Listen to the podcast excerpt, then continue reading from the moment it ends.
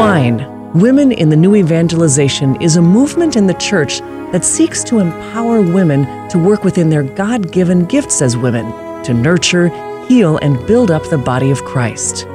Through much prayer, the women who have come together from around the country to form Wine came to understand that whereas the Lord said to St. Francis, Rebuild my church, for such a time as this, the Lord is calling women, asking us to work in the beauty of our natural gifts as women, and is saying to us, Heal my body. On this, the 50th anniversary of the encyclical Humanae Vitae by Pope Paul VI, Wine is offering the following talk.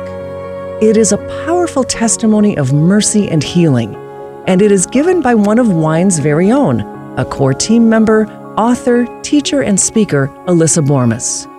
Wine, Women in the New Evangelization now presents The Hope and Healing of Humanae Vitae.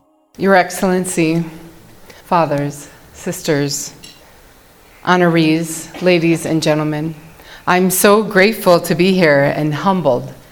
I'm going to begin my talk, The Hope and Healing of Humanae Vitae. This speech will be about five popes, one bishop, about a thousand priests, one philosopher, one encyclical, devastation, hope, the sacraments, healing, me, and you. The first pope, he was the pope at the time of my birth, was Paul VI. I don't remember how I knew, but I just knew that we loved him and he was our pope. I remember watching Midnight Mass on TV with my grandma and grandpa, and I just knew that was my pope. In 1968, he promulgated the encyclical Humanae Vitae. Although I was only three years old, there was a reaction that I remember. And the reaction took place over years. It was the years of my early memory. There were the voices of many adults, and their voices had a tone. The Pope doesn't have any business in my bedroom. It's not the barrier method. What would he know? He's not married. There was something about the tone that made it stay in my memory. And there was something about the tone that didn't sound loving to the Pope that I already loved and it solidified in my memory. But an odd thing happened. As I got older and should have been taught about Humanae Vitae, there weren't the same voices. There was only silence left. In school, I remember two things. I went to a Catholic school. I remember two things when it came to any mention of Humanae Vitae. The church is against contraception, so we can't talk about it. The church is against abortion, so we can't talk about it.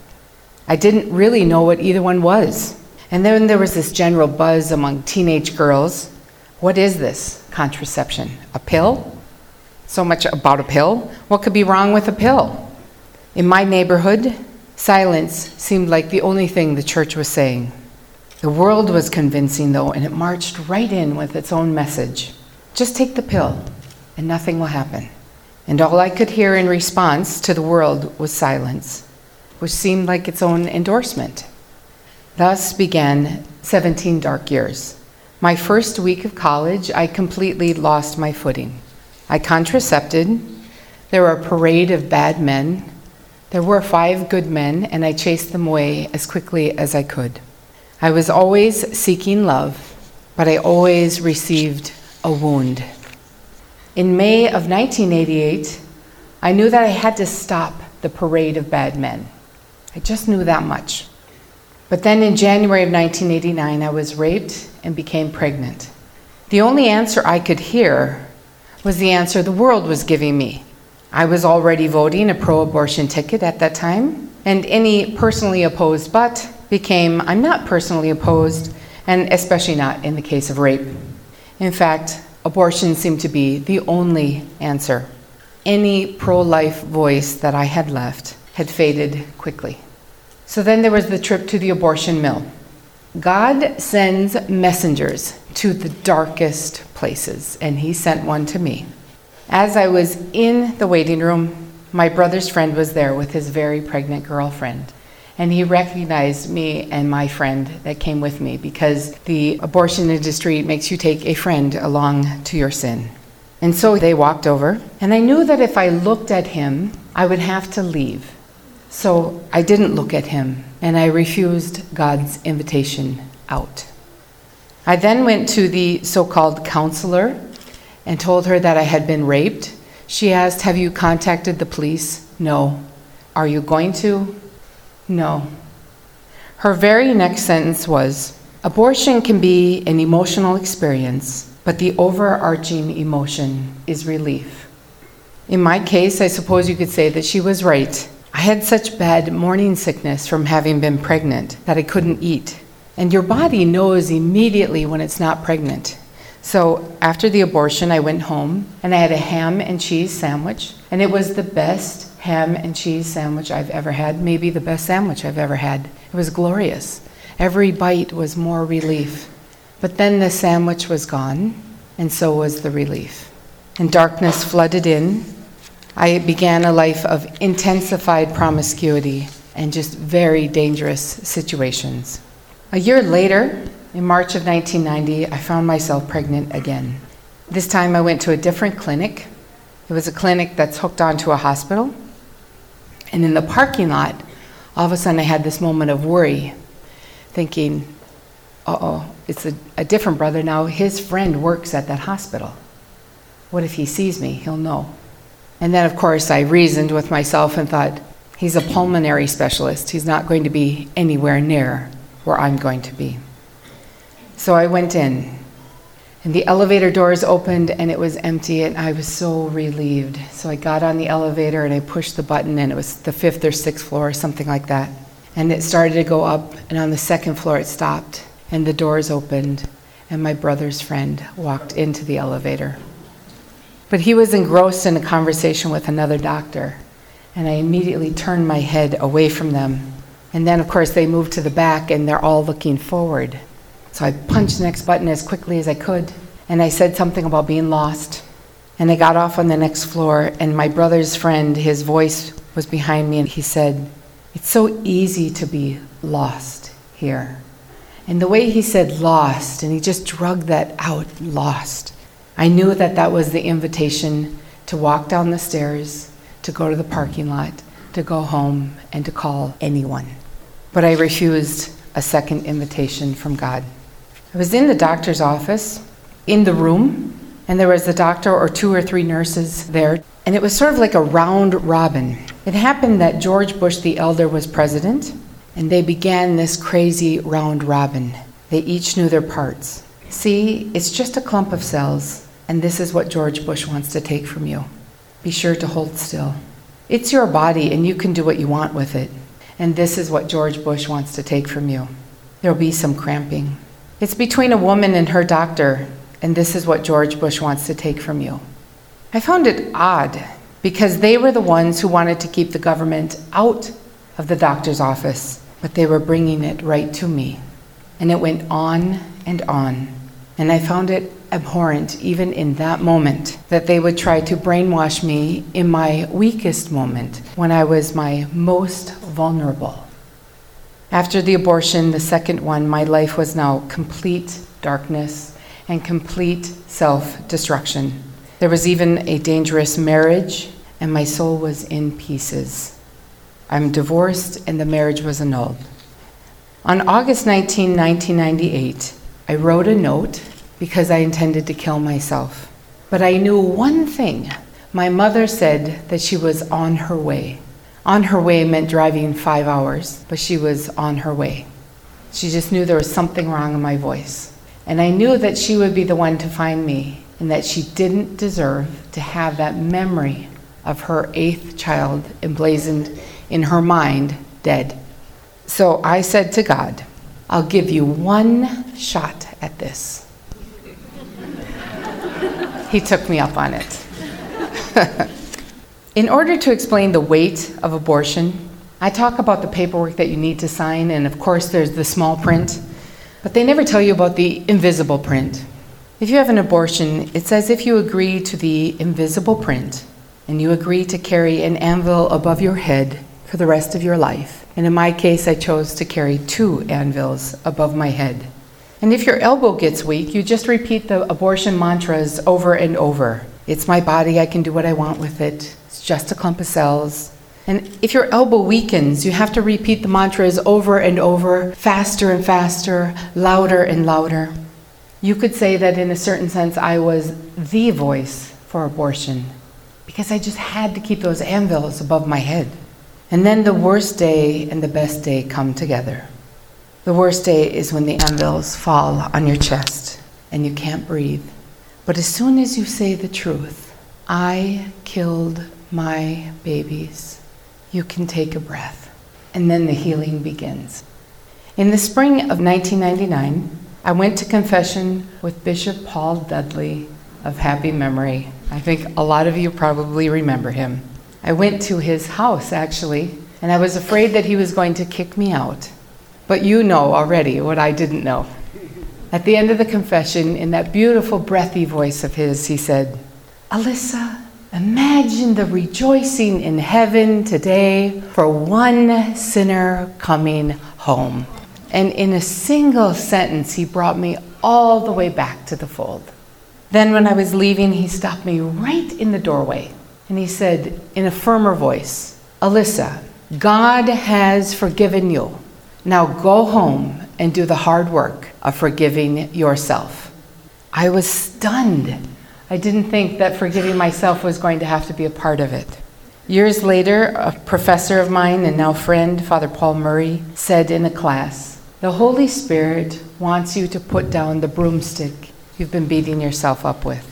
So amazing when we can forgive ourselves and quit beating ourselves up. So this began this journey home. And I had this beautiful journal. And in the past in my life, when I'd write in a journal, it was all this self seeking craziness. so I thought I need to write something. The journal is so beautiful. I don't want to have to come back and read it and be embarrassed. So I better write something good in it. So I began to write what I would learn at Mass. I was at Mass on July 14, 2002, and this is what I wrote in my journal. The priest had given a homily about contraception. I now understand that in my life, birth control was so I could do what I wanted, when I wanted. I was putting myself in control. God should be in control. Also, the birth control gave a green light to allowing other men to use me. In my eyes, I thought that because of birth control, nothing would happen. What he didn't take into consideration was my soul. Nothing did happen, as in my soul seemed to be nothing. It was this vast wasteland of nothingness. My self worth was nothing. What men thought of me was nothing. And nothing happened. I didn't find what I was looking for. I got nothing back from these men. There was nothing to show for all this fun. It was nothing. I still felt empty. Without birth control, one must finally realize what one is engaging in.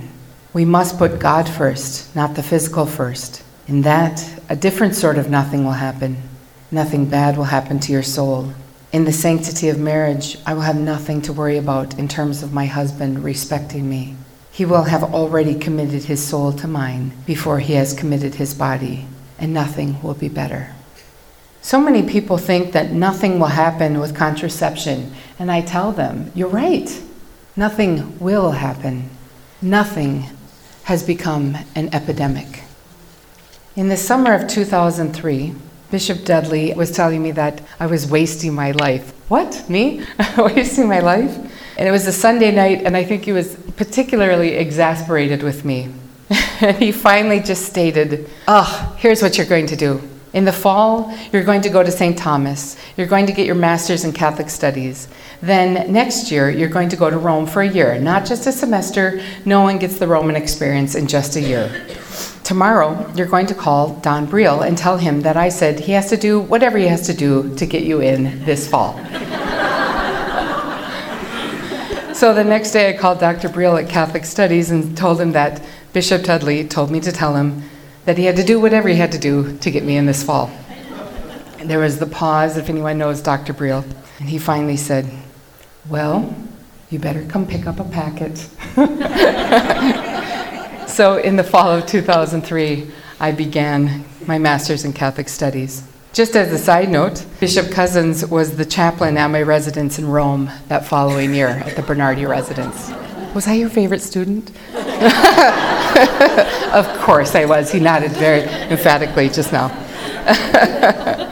It was February 2004, my second semester of the master's program, and enter the philosopher, Dr. Catherine Jack Deavel. She gave us an assignment that would change everything.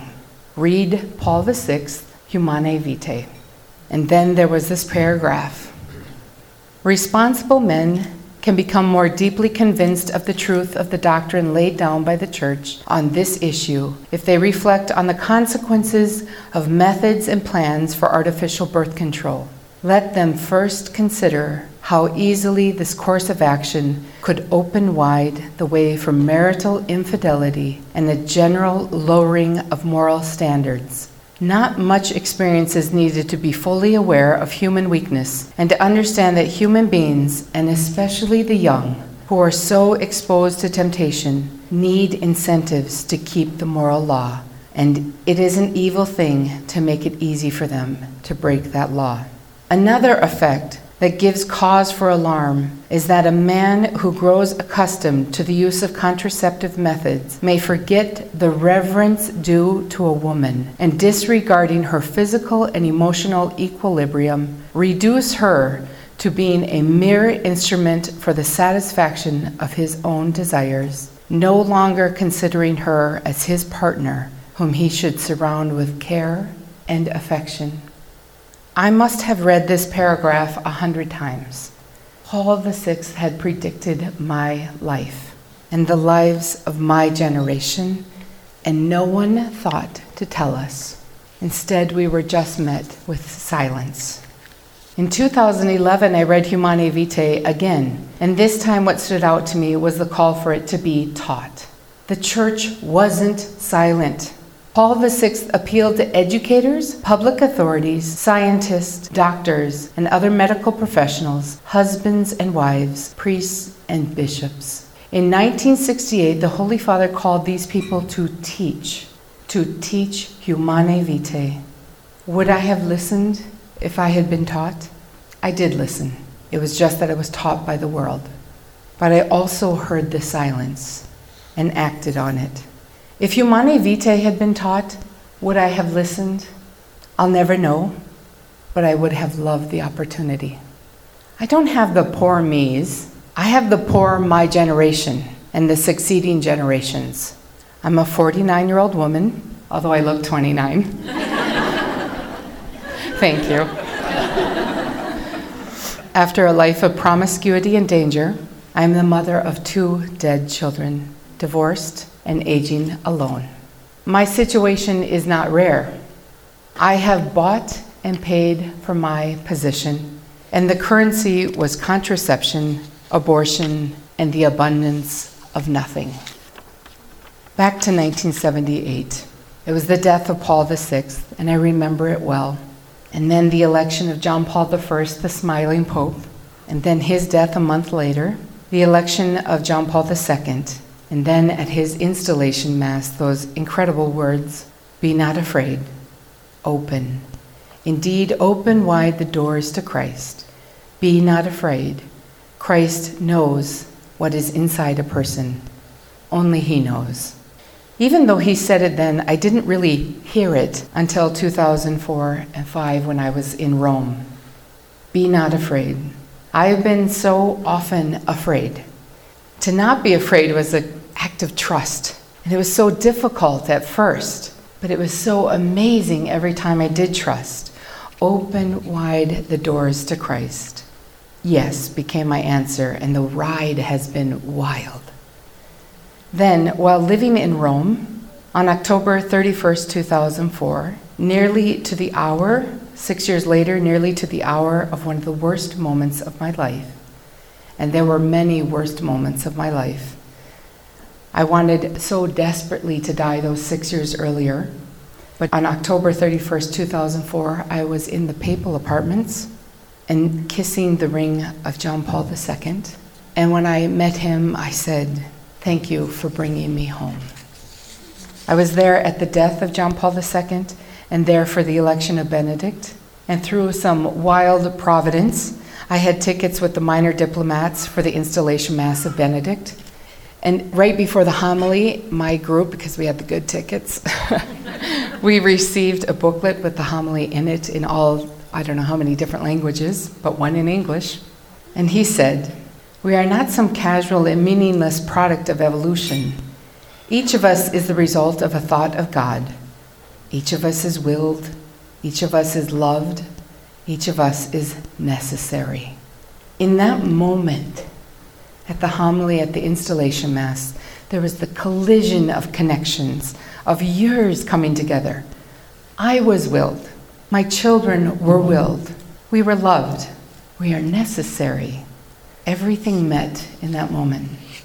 Then Benedict quoted John Paul II Do not be afraid. Open wide the doors for Christ. On that day, I super heard John Paul II, and I felt so alive. At some point in this whole election and all the festivities that followed, one of my friends said to me, Wouldn't it be great to be here next time when a pope is elected? And I said, No, I couldn't take it. it's so physically exhausting. But be careful what you say you're not going to do, right? In 2013, I was in Rome with the Chesterton Academy, and we were there for the installation mass of Francis. We were in line by 3 a.m. or some crazy hour like that. When we got into the square, I got the students to the barriers so they would be close to the Holy Father. But I went to the colonnade. Something else was happening. Now for the really wild ride. I went to sit in nearly the same place I had sat while JP2 was dying. All my popes were coming together. All my life was coming together. We were there in March. March holds the anniversary of the death of my first child, and March holds the anniversary of the conception of my second child. At my spot on the colonnade, I met again Paul VI, John Paul I, John Paul II, Benedict XVI, and now Francis. There were the thousand priests who helped to bring me home, and there was that one bishop, Bishop Dudley. He was with me. He was the one who named my children. He named them both Francis. The installation mass of Pope Francis was the collision of everything. And I knew on the colonnade, among the thousands of strangers, I was at home and safe in the arms of the church. Now it comes to you. Pope Francis told the young, right after the start of his pontificate in Assisi, not to be afraid to get married and to start a family. To those of you who are married, have children have lots of them. Another thing Pope Francis has preached, and if I may say so, His Excellency Bishop Cozzens consistently preaches it as well have mercy. Meet the sinner with mercy.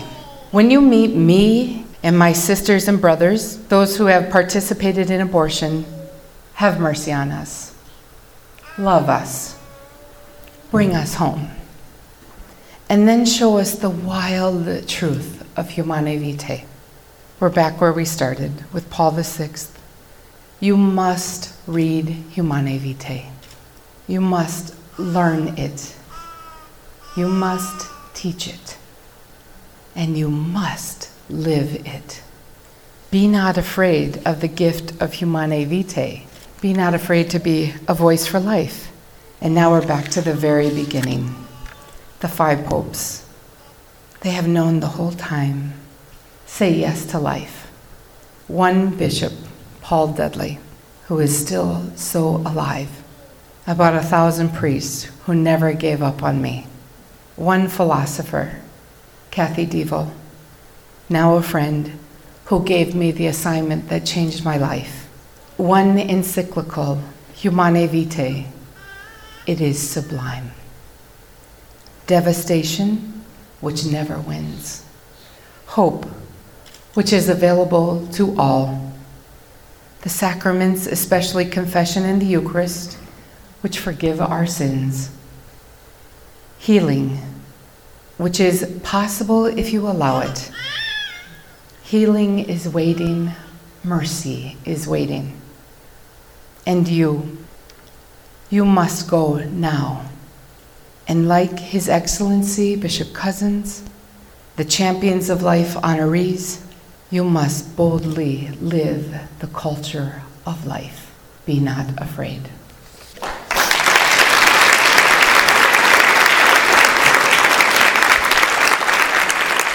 Be not afraid. These are words that we each need to hear again. Wine, Women in the New Evangelization hopes that you have been moved by listening to The Hope and Healing of Humanae Vitae by Alyssa Bormes. We also hope that you share this gift with your family, friends, your parish, and with anyone who could be helped by hearing it. On this 50th anniversary of Humanae Vitae, Wine is grateful to be able to give this gift to you. You may find out more by contacting Alyssa Bormes, downloading the talk, and supporting Wine at CatholicVineyard.com.